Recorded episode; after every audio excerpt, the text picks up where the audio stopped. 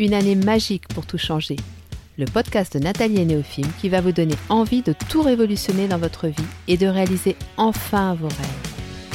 Notre mission Vous donner un maximum de pistes pour vous permettre d'oser vous lancer dans l'aventure et franchir les étapes une à une dans la joie et la bonne humeur.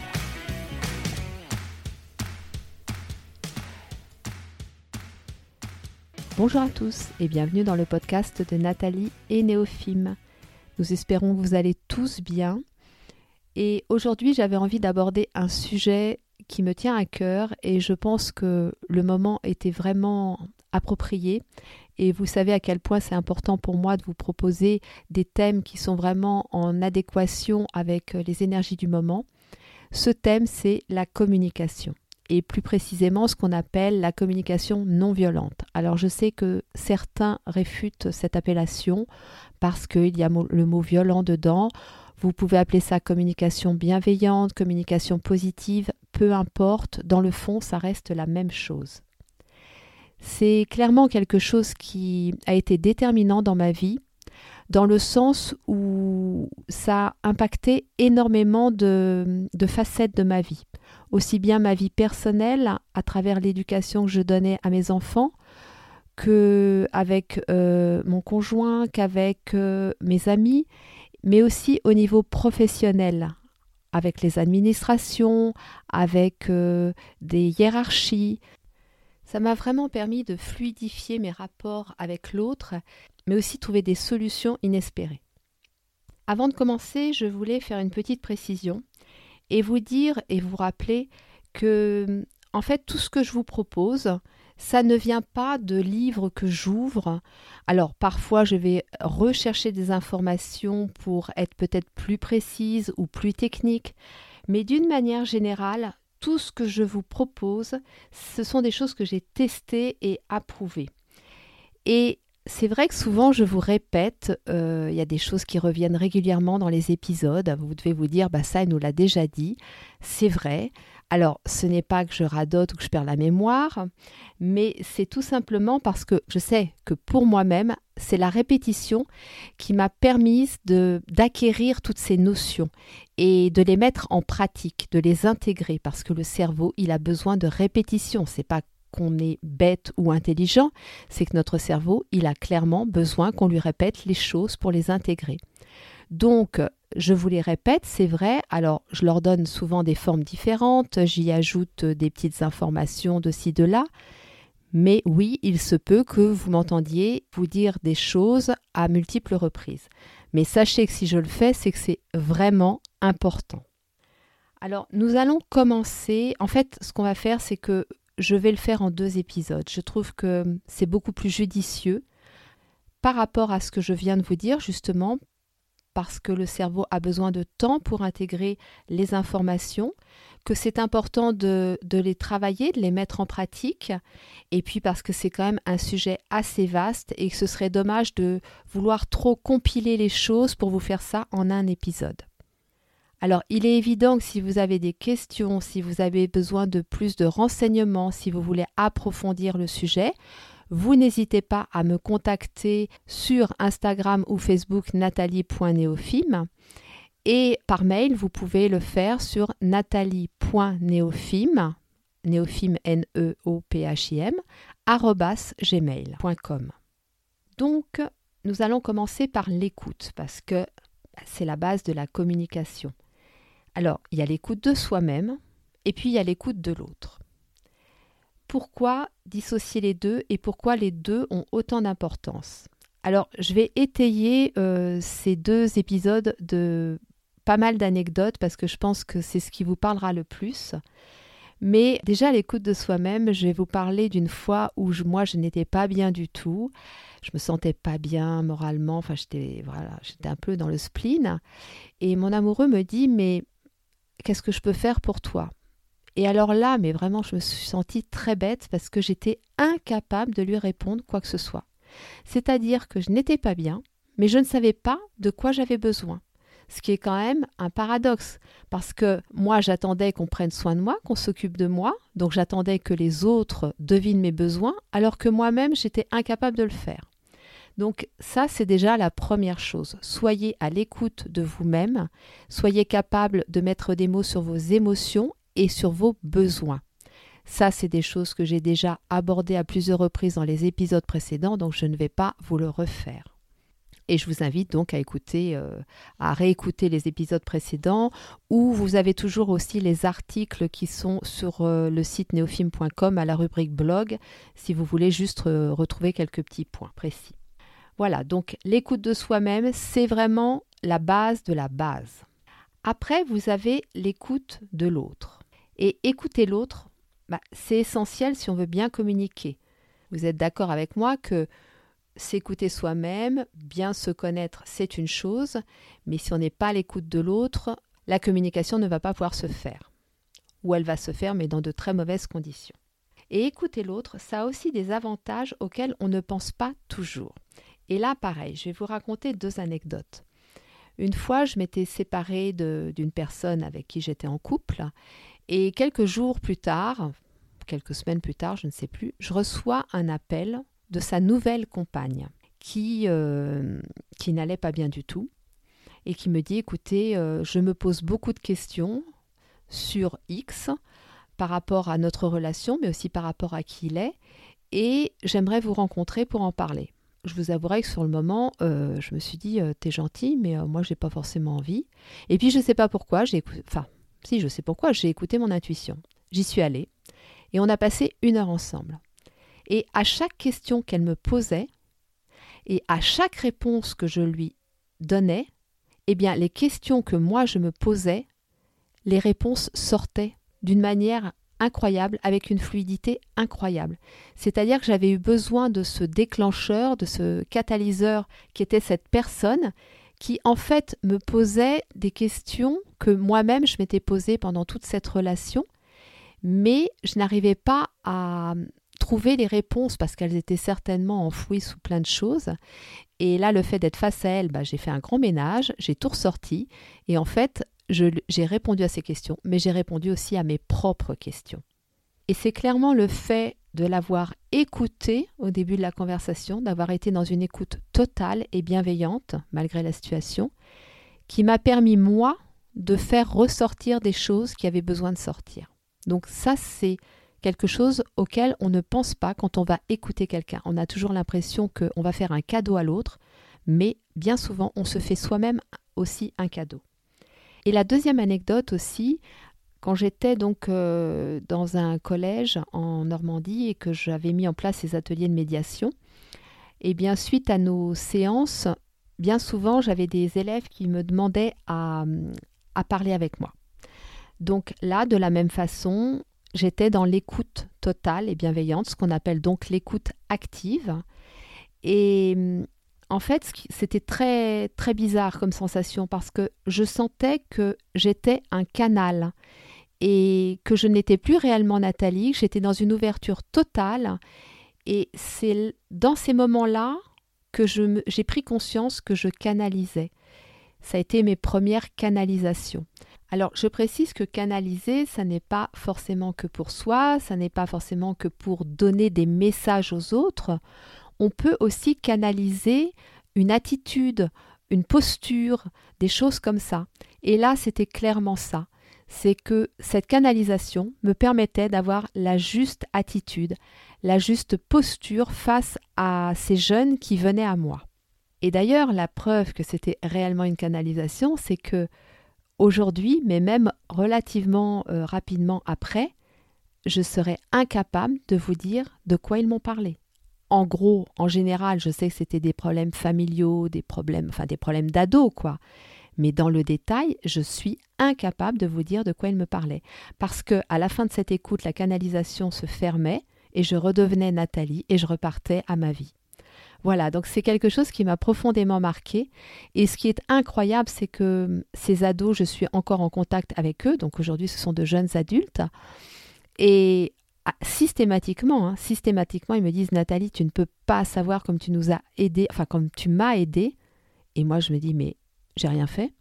J'ai rien fait, je me suis assise, je me suis mise, euh, effectivement, je me suis mise à canaliser, je me suis mise dans la juste attitude, dans la juste posture.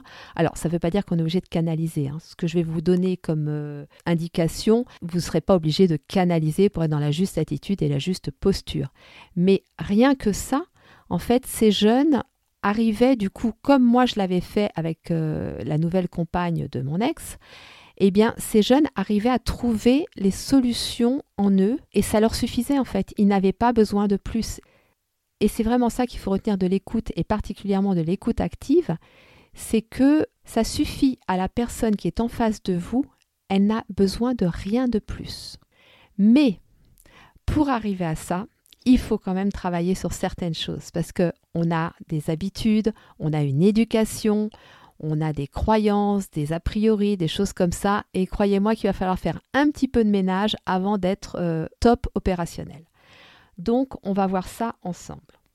Alors, la première chose, et là vous allez vous dire, bah, si elle ne nous l'a pas répété, elle nous en a jamais parlé, c'est se responsabiliser. Parce que l'écoute, c'est vraiment une démarche volontaire et active. Si vous voulez vraiment que votre écoute soit optimale, il faut que vous ayez envie de le faire. Il faut que vous soyez au bon moment. Il faut que vous soyez disposé. Il faut que vous soyez dans un état d'esprit d'ouverture. Et le cœur, la tête, tout. Alors, quand je dis se responsabiliser, il faut quand même faire la distinction entre sa propre responsabilité et celle de l'autre. C'est-à-dire que l'attitude de l'autre, elle va aussi avoir son importance. Vous avez parfois, et même souvent, des personnes qui viennent à vous et qui attendent tout de vous. Elles arrivent avec leurs problèmes et elles veulent tout. L'explication, la solution, la mise en action. Alors, dans certaines conditions, ça peut effectivement être nécessaire. Pour un jeune enfant, pour un ado qui est vraiment euh, très mal, enfin si, vos, si ce sont vos enfants, des choses comme ça. Mais encore, ce n'est pas la première étape, je dirais, dans l'écoute. Il faut d'abord clairement poser les conditions. Et dans ces conditions, il faut bien expliquer à l'autre que oui, vous allez vous mettre à son écoute, mais que vous ne ferez pas tout pour lui et que c'est pour son bien, que vous êtes disposé effectivement à ouvrir votre cœur, à ouvrir vos oreilles, mais que ce qui sera le mieux pour lui, c'est que de ce moment passé avec vous, de cette écoute, il en tire lui-même les solutions. Et ça, ça va le responsabiliser. Et c'est important de, poser ça dès le début. De la même façon, ça va être important aussi de ne pas se positionner en sauveur. Donc là, on est toujours un petit peu dans le, même état d'esprit. Donc de ne pas laisser l'autre se positionner en victime, la responsabilisation, je ne sais pas si vous connaissez le fameux triangle de Cartman, qui est constitué du cycle bourreau, victime, sauveur. Il faut savoir que dans la vie, on peut être la, on peut être bourreau un jour, on peut être victime un autre jour, on peut être sauveur un troisième jour. Dans tous les cas, il faut l'avoir à l'esprit, ce triangle, pour ne jamais, enfin tenter du moins, de ne jamais tomber dedans. Et c'est ça, se responsabiliser en fait. Se responsabiliser, c'est ne pas chercher à être bourreau, donc ne pas chercher à s'acharner sur quelqu'un en estimant qu'il n'en vaut pas la peine, ne pas chercher à être victime, donc euh, avoir à l'esprit que nous sommes responsables de notre propre vie et que ça sert à rien de chercher euh, des responsables partout, ça va nous faire perdre du temps, même si la responsabilité de l'autre a son importance, hein. mais commençons déjà par voir ce qu'on peut faire à notre niveau, et puis après on s'occupera de la responsabilité de l'autre. Et puis le troisième, c'est le sauveur. Alors le sauveur, euh, ça concerne bon nombre d'entre nous. Qui ne s'est pas trouvé un jour en position de sauveur? Là, c'est clairement aussi important quand vous faites de l'écoute active de ne pas vous positionner en sauveur.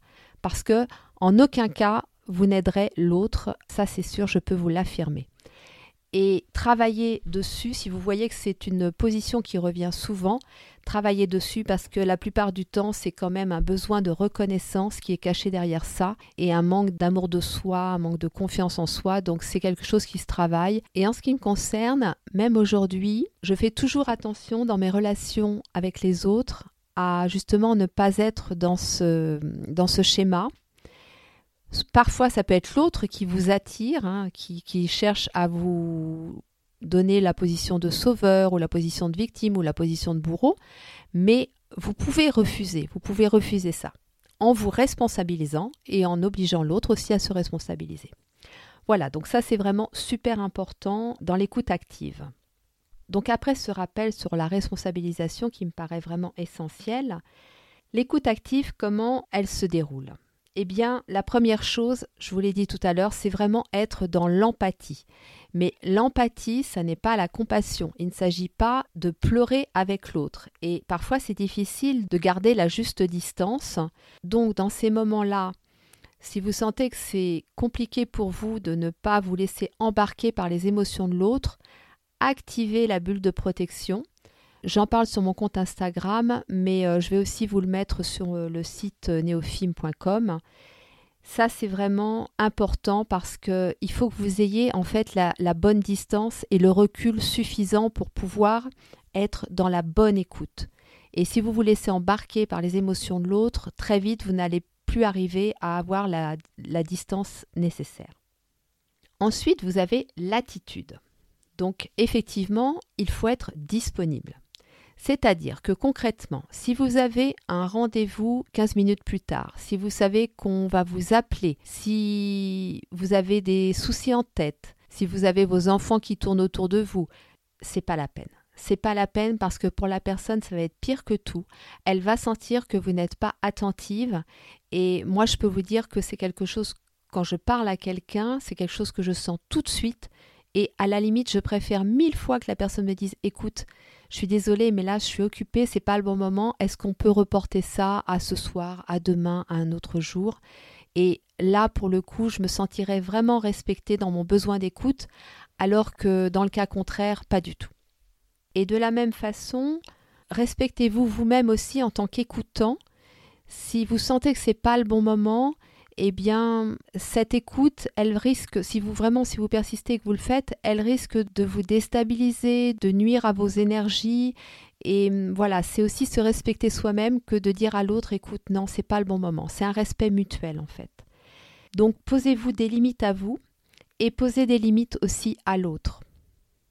Là, j'aborde aussi très rapidement euh, le cas de la personne qui parle, qui parle, qui parle, qui parle. Vous savez que vous, n'arrivez même pas à placer un soupir entre chaque phrase, quoi. Ça arrive. Hein.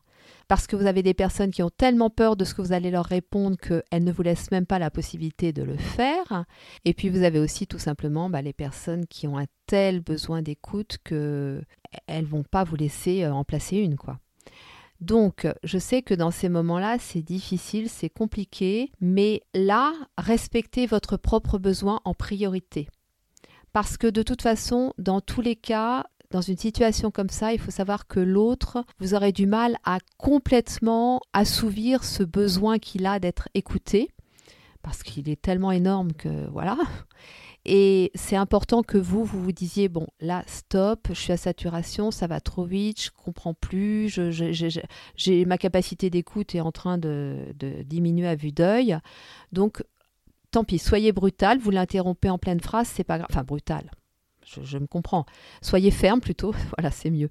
Soyez ferme et interrompez-le en disant écoute, stop, parce que là, ça va trop vite, il y a beaucoup de choses et, j'arrive plus à t'écouter avec euh, autant de, qualité que, que je l'ai fait au début de la conversation. Donc, euh, voilà, soit vous lui proposez de reprendre la conversation plus tard, soit vous lui demandez de faire une pause, mais c'est important aussi de respecter vos propres besoins. Vous n'êtes pas non plus là pour euh, euh, voilà, supporter des choses qui sont euh, insupportables. Alors, dans l'attitude, il y a une chose qui est difficile, que parfois on a du mal à faire, c'est se taire. Il faut se taire. Et je vais vous expliquer petit à petit pourquoi, mais c'est très important justement au départ de laisser l'autre parler, parler, parler.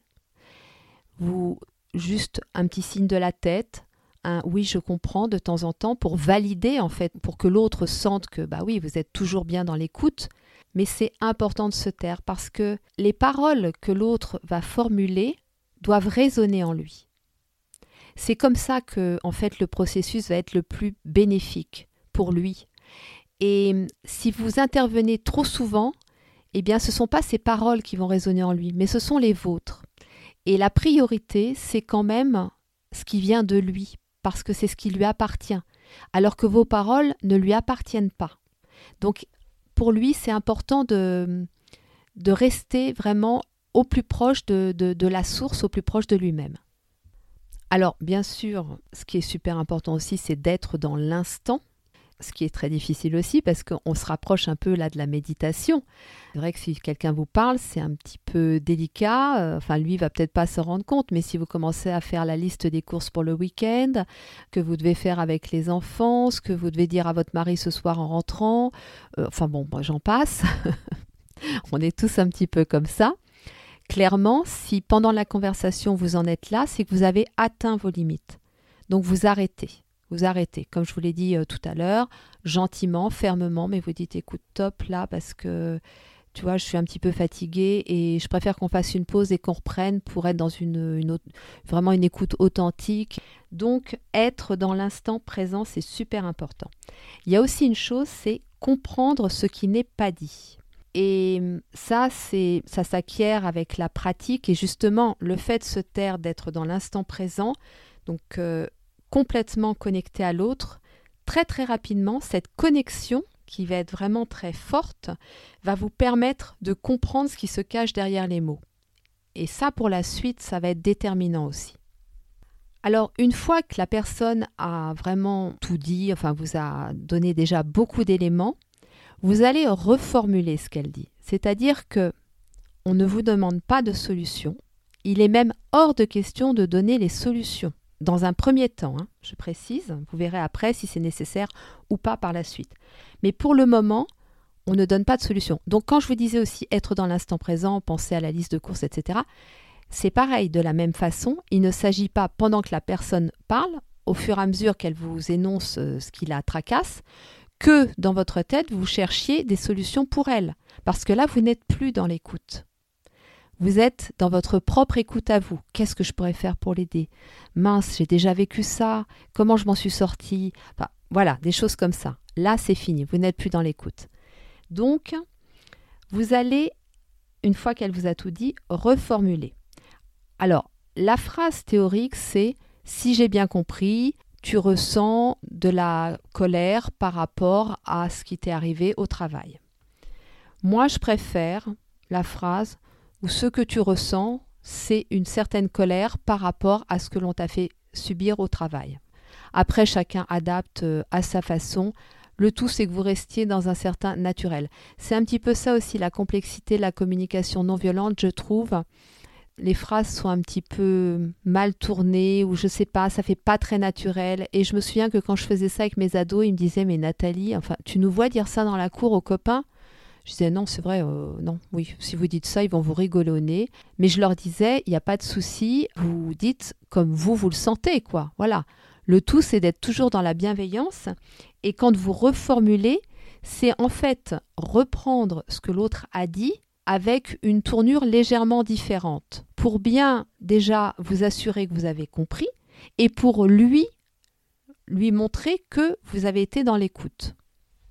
Donc, si j'ai bien compris, tu t'es senti très triste quand euh, le prof t'a donné ta note parce que tu as eu l'impression que c'était injuste et que ça ne mettait pas en valeur le travail que tu avais fait. Ou ce que tu veux dire, c'est que tu as ressenti beaucoup d'injustice et de tristesse quand le prof t'a rendu ton devoir parce que ça ne valorisait pas ton travail. En aucun cas vous donnez votre avis ou une solution, mais par contre, vous validez les propos de la personne qui est en face de vous. Et j'insiste bien sur le fait que jusqu'à ce moment-là, en aucun cas vous ne donnez vos propres solutions.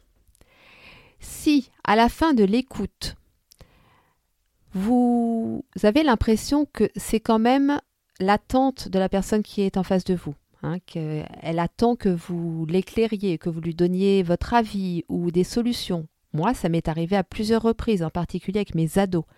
Systématiquement, je pose la question. Déjà, dès le début, je lui dis Qu'est-ce que tu attends de moi? Est-ce que tu as besoin de mon avis? Est-ce que tu as besoin qu'éventuellement je te donne des solutions qui, moi, me paraîtraient adaptées à la situation, mais voilà, c'est mon avis à moi, donc tu en fais ce que tu en veux.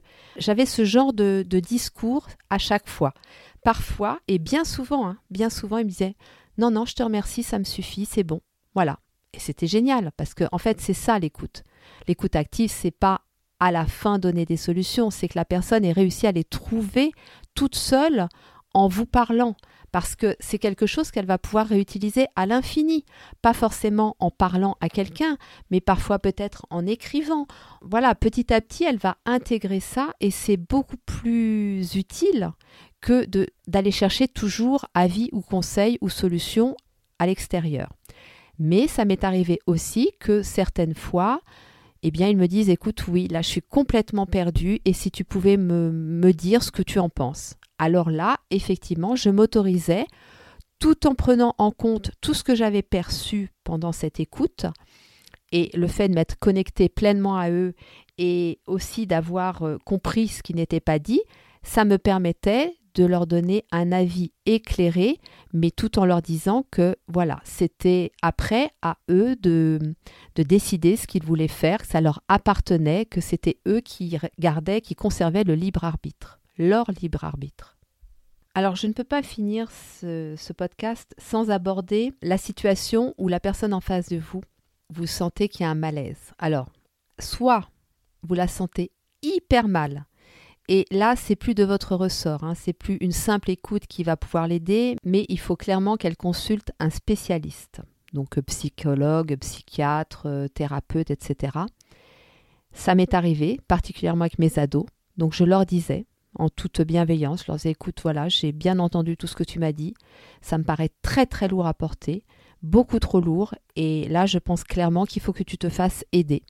Donc dans ces cas-là, je l'accompagnais pour prendre un rendez-vous avec la psychologue scolaire et, voilà, c'est ça m'est arrivé à plusieurs reprises. Si c'est quelqu'un de votre entourage proche, eh bien de la même façon, vous lui dites écoute, voilà, moi je suis trop proche de toi pour pouvoir t'aider par rapport à ça et c'est important que, que tu ne restes pas avec ça, que tu fasses la démarche de te faire accompagner. Si tu veux, je peux euh, t'aider à trouver quelqu'un, etc. Et puis vous avez aussi le cas, et là c'est beaucoup plus délicat, de la personne, alors je pense particulièrement aux pervers narcissiques, aux manipulateurs, de toutes ces personnes toxiques. Et vous vous rendez compte dans la conversation qu'en fait la personne fait tout pour vous mettre mal à l'aise, qu'elle va aborder des sujets très délicats, qu'elle sait très bien ce qu'elle dit, ce qu'elle fait et pourquoi elle le fait. Et la seule solution dans ces cas-là, c'est stop stop, ce que tu dis là ou ce que vous dites là, je ne me sens pas concernée, donc on va arrêter la conversation. Voilà, il n'y a pas, il a pas rentrer dans les détails, surtout pas rentrer dans les explications. Il faut mettre un terme immédiat à la conversation, parce que c'est justement l'outil que ces personnes-là vont utiliser pour, euh, pour vous atteindre. Donc, il faut être dans ces cas-là à la fois ferme, mais aussi brutal. C'est la seule exception, mais on n'a pas le choix. Voilà, donc pour résumer très rapidement, l'écoute active, c'est d'abord se responsabiliser, c'est bien dissocier notre responsabilité et celle de l'autre. Pensez au triangle de Cartman, évitez de tomber dans ce schéma bourreau, victime, sauveur. Ayez la bonne attitude en étant disponible, disposé, en posant des limites, en sachant se taire, en étant dans l'instant et en essayant de comprendre ce qui n'est pas toujours dit avec des mots. Soyez dans l'empathie bien évidemment. Pensez à reformuler en fin d'entretien ou en cours d'entretien si c'est possible pour euh, valider que la personne euh, comprenne que vous êtes vraiment dans l'écoute. Ne cherchez pas à donner des solutions ou alors vraiment tout à la fin en demandant à la personne si c'est ce qu'elle attend de vous. Mais il faut que vraiment ce soit clair à ce moment-là. Comme je viens de vous le dire, si effectivement il y a un malaise, optez pour la bonne solution. Dans tous les cas, c'est important de se préserver. Que vous soyez thérapeute ou pas, que ce soit votre métier ou pas, c'est extrêmement important de se préserver dans une relation d'écoute, même avec la, meilleure des personnes, parce qu'il euh, y a quand même une, une connexion à l'autre qui fait qu'il faut quand même rester chacun chez soi, entre guillemets. Pour finir, j'avais envie de vous raconter euh, une expérience que j'ai vécue. Parce que ça me paraissait important aussi de vous amener un cas concret pour que vous puissiez euh, comprendre que l'écoute active, je vous en parle comme ça là en 30 minutes, mais c'est pas quelque chose qui va hum, se faire aussi facilement et aussi rapidement. Et justement, il faut aussi savoir parfois faire preuve de patience. Parce que hum, l'écoute, c'est quelque chose de très puissant et il faut clairement du temps à, beaucoup d'entre nous pour euh, pouvoir intégrer tout ce qui se passe dans un temps d'écoute. Un jour, j'ai été contactée par un de mes anciens élèves par message sur Messenger et il m'a dit Nathalie, j'ai de gros problèmes et je pense que tu peux m'aider. Donc je lui ai répondu et je lui ai dit écoute, euh, oui, ok, raconte-moi. Et en gros, pour vous donner la situation, c'est un jeune qui consommait pas mal de cannabis et mm, il y avait de gros conflits dans sa famille. Donc je savais, moi, que ces conflits étaient déjà très anciens, puisque c'est un jeune que je connaissais depuis 6 ans ou 8 ans déjà, je crois, et qui à de nombreuses reprises était justement venu vers moi pour avoir ce temps d'écoute. Mais cette situation avec la consommation de cannabis avait vraiment détérioré les rapports avec ses parents et les conflits étaient mais quotidiens, permanents, c'était plusieurs fois par jour. Lui en est arrivé parfois à être violent alors que moi je l'avais connu. Enfin, quand j'ai su ça, j'étais très très surprise parce que c'était pas du tout dans sa nature. Et voilà.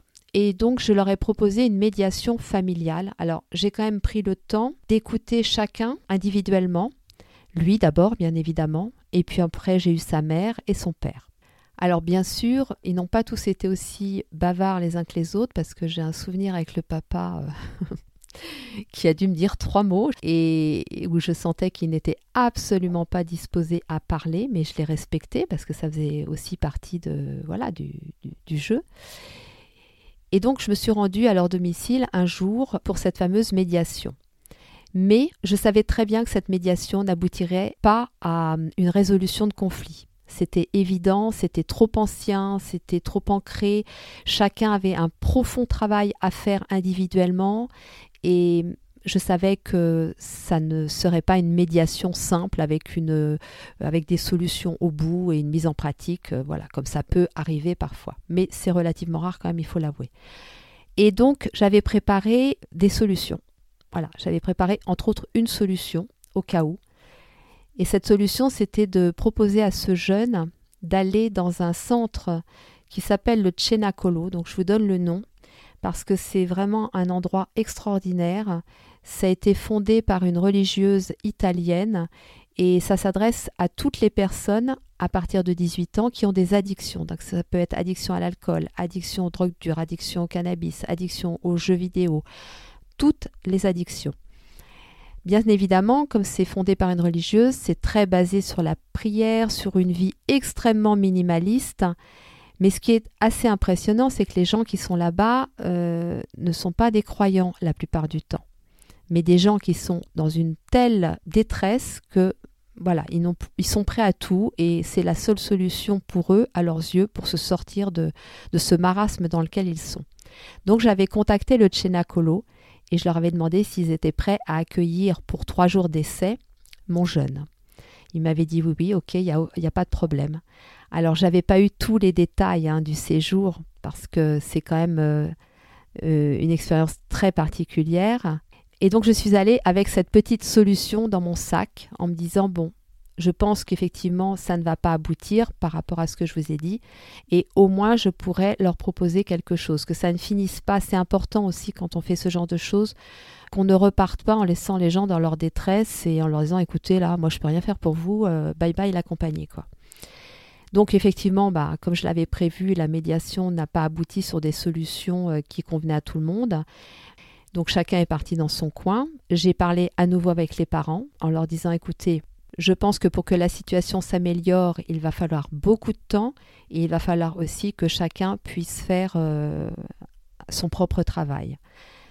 Ils l'ont entendu, mais dans ce moment-là, ils étaient encore très dans c'est Nathalie qui va nous sauver. Alors, je précise que moi, dès le départ, quand ce jeune m'a contacté, je me suis tout de suite posé des limites. C'est-à-dire que je savais exactement jusqu'où j'étais capable d'aller et jusqu'où je souhaitais aller, mais pas au-delà. Et ça, c'était très clair dans ma tête. Et si je n'avais pas fait ça dès le début, c'était évident que je partais dans un truc ingérable et que je me serais pour le coup positionné en sauveur. Chose que je ne voulais pas, que j'ai fait. Hein. J'ai fait ça, j'ai fait ça des, des, centaines de fois dans ma vie. Mais maintenant c'est fini et pour le coup, eh bien je suis beaucoup plus efficace et j'aide beaucoup plus en étant dans cet état d'esprit. Donc j'avais posé mes limites. Et mes limites, c'était ça.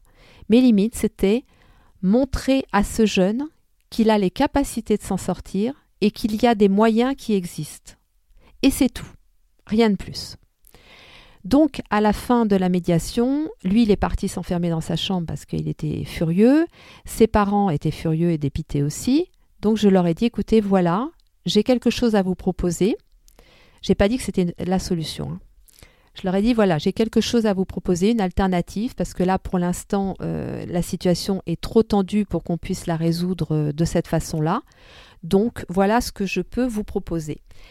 Et je leur ai donc proposé d'accompagner leur fils pour qu'il puisse faire ses trois jours d'essai à cet endroit. C'était à Lyon, donc c'était à 500 ou 600 km de chez nous. Voilà, donc ça c'était la chose que moi j'étais prête à faire, l'accompagner, parce que je savais qu'avec ses parents, il n'irait pas. Donc c'est ce que nous avons fait. C'est ce que nous avons fait. Nous sommes partis, c'était il y a un an. Nous sommes partis tous les deux. C'était assez insolite. On a fait 600 km de route pendant lequel il a parlé, parlé, parlé, parlé, parlé. Et là, je peux vous dire que l'écoute active, il y a eu des temps de pause, hein, parce que, bah voilà, moi aussi, j'ai mes limites. Et puis, nous sommes arrivés là-bas. Il a fait ses trois jours et il est ressorti euh, transformé transformé et, bouleversé. Bouleversé parce que clairement, ce qui lui manquait à ce jeune, c'était le lien, le contact avec les autres. Et à travers cette expérience, il a réussi à, retrouver ça. Donc ça, voilà, ça a réveillé quelque chose en lui. Et puis euh, voilà, le séjour de trois jours c'est fini. Il m'a clairement dit, tu sais Nathalie, je n'irai pas plus longtemps parce que c'est vraiment beaucoup trop dur. effectivement, la vie est très dure, mais mais c'est cette rudesse de cette expérience qui permet aux plus démunis de, se tirer d'affaire. quoi. Donc euh, voilà. Et puis, je l'ai ramené donc chez lui, on est rentré le lendemain, ils, se sont, ils sont tombés dans les bras les uns des autres. Et puis voilà, sa mère m'a dit, je vous remercie, il est transformé, j'ai eu un message quelques jours plus tard, je vous remercie, il est transformé. Mais j'étais sur mes réserves parce que je savais très bien ce qui allait arriver derrière. Et effectivement, malgré toutes les bonnes résolutions qu'il avait prises sur la route du retour, eh bien, quelques semaines plus tard, il est retombé dans la consommation de cannabis. Entre deux, son bac est arrivé et il a passé son bac. Il a eu son bac, alors que tout le monde disait qu'il ne l'aurait pas, mais moi je savais qu'il allait l'avoir parce que c'est un gamin extrêmement intelligent. Il a eu son bac, il n'a pas réussi à avoir d'école derrière parce que bien évidemment que dans toute cette euh, situation, il a négligé son orientation euh, post-bac. Et puis voilà. Et puis il y a eu à nouveau, euh, à un épisode où, bah, comme on dit, il a pété un câble. Hein. Il a pété un câble et il a cassé la porte du garage. Et sa mère m'a appelé. Elle m'a appelé au secours pour que je vienne le calmer. Et là, je me suis dit stop, stop, Nathalie. tu t'es fixé des limites au début. Donc, euh, bah voilà, hein, c'est là, c'est tu as atteint les limites. Donc effectivement, je me suis rendue chez eux quand même parce que bon, voilà, elle m'avait appelé, euh, il était, euh, je savais que moi il m'écouterait, donc je suis arrivée, il était furieux que sa mère m'ait appelé et je le comprends et je lui ai dit que je comprenais. J'ai parlé un peu avec lui et je lui ai dit voilà, c'est la dernière fois que tu me vois, je ne reviendrai plus parce que là maintenant ça ne me concerne plus c'est entre vous et enfin c'est entre vous tous. Chacun doit faire son travail et ça ne me concerne plus. Et j'ai dit la même chose à sa maman et son papa. Je leur ai dit voilà, vous avez chacun un travail à faire. Votre fils a déjà fait une partie du travail. Il faut que vous le fassiez aussi de votre côté. Et je suis partie. Autant vous dire que quand j'ai fermé la porte, je pense que les parents m'ont détesté. Je pense même que lui en avait ras-le-bol de moi, de me voir, de tout ça. Mais c'est pas grave parce que moi, j'avais rempli ma mission. Ma mission, c'était de lui montrer qu'il était capable de s'en sortir tout seul, puisqu'il est resté cinq jours sans consommer de cannabis, parce que là où il avait été, bien évidemment, pas de téléphone, pas de cigarette, même pas fumé, hein. pas de cigarette, pas de cannabis, Et donc, il savait qu'il était capable de le faire. Et il savait qu'il y avait un endroit qui était prêt à l'accueillir, parce que quand il est parti, ils se sont tous pris dans les bras et ils lui ont dit Tu reviens quand tu veux si tu as besoin. Donc il savait qu'il y avait un endroit qui était prêt à l'accueillir si c'était nécessaire. Et voilà, je suis partie. Je n'ai plus de nouvelles pendant des semaines, des mois, je crois. Et puis un beau jour, j'ai eu un message de la maman qui m'a dit Bah écoutez, je vous remercie. C'est vrai, vous aviez raison. Il nous fallait du temps. Il y avait des solutions. J'ai commencé un travail on voit un psychologue, on fait une thérapie conjugale avec mon mari, parce qu'il y avait un gros souci, un gros souci aussi à ce niveau-là.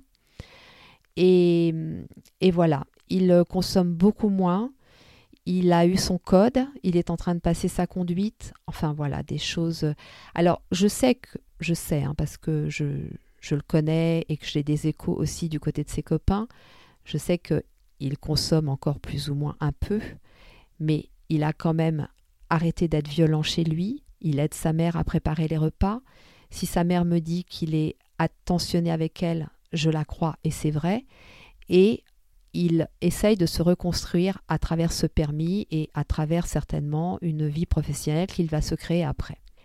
Et si je vous parle de toute cette longue histoire, parce que là je vois que j'en suis déjà à plus de 40 minutes, c'est important pour moi de vous expliquer tout ça parce que clairement l'outil que j'ai le plus utilisé dans cette situation-là, c'est l'écoute active. Et j'ai respecté tout ce que je vous ai dit là, en me posant des limites, en ayant à l'esprit exactement jusqu'où je voulais aller et, où je ne voulais pas aller, en étant dans l'instant présent, en comprenant ce qui n'était pas dit, etc., etc. Eh bien, la situation s'est débloquée. Mais elle a mis plus d'un an pour se débloquer parce que, bien évidemment, que elle ne nécessitait pas qu'une simple écoute active, elle ne nécessitait pas qu'une simple médiation avec une résolution de, conflits euh, classique et simple. C'était vraiment un travail de longue haleine pour chacun. Et je pense clairement que le fait de leur avoir dit à un moment donné, écoutez, maintenant ça ne me concerne plus, c'est à vous de faire le travail, ce n'est pas à moi, eh bien, même s'ils m'ont détesté sur le moment, ça a été pour eux le déclic et, ce qui leur a permis d'avancer. Donc je ne dis pas qu'aujourd'hui tout est rose chez eux, mais je pense que dans aucune famille tout est rose. Mais clairement, cet outil d'écoute active, c'est quelque chose d'une puissance infinie. Et vraiment, si vous voulez l'utiliser, entraînez-vous, entraînez-vous, commencez par des, voilà, des petits moments d'écoute euh, avec vos enfants, avec votre mari, Peut-être qu'au début, vous serez un peu maladroit et que vous allez voir vos, enfants sourire ou votre mari. Moi, au tout début, mes enfants m'ont dit Maman, mais pourquoi tu nous parles comme ça? Je trouvais ça extraordinaire. Ils étaient euh, pré-ados, si je ne me trompe pas. Et en fait, bah oui, c'est un petit peu comme quand on apprend une langue étrangère. Si vous voulez, au début, euh, les phrases sont pas très bien construites, on hésite, on, on tâtonne. Enfin bon, voilà quoi.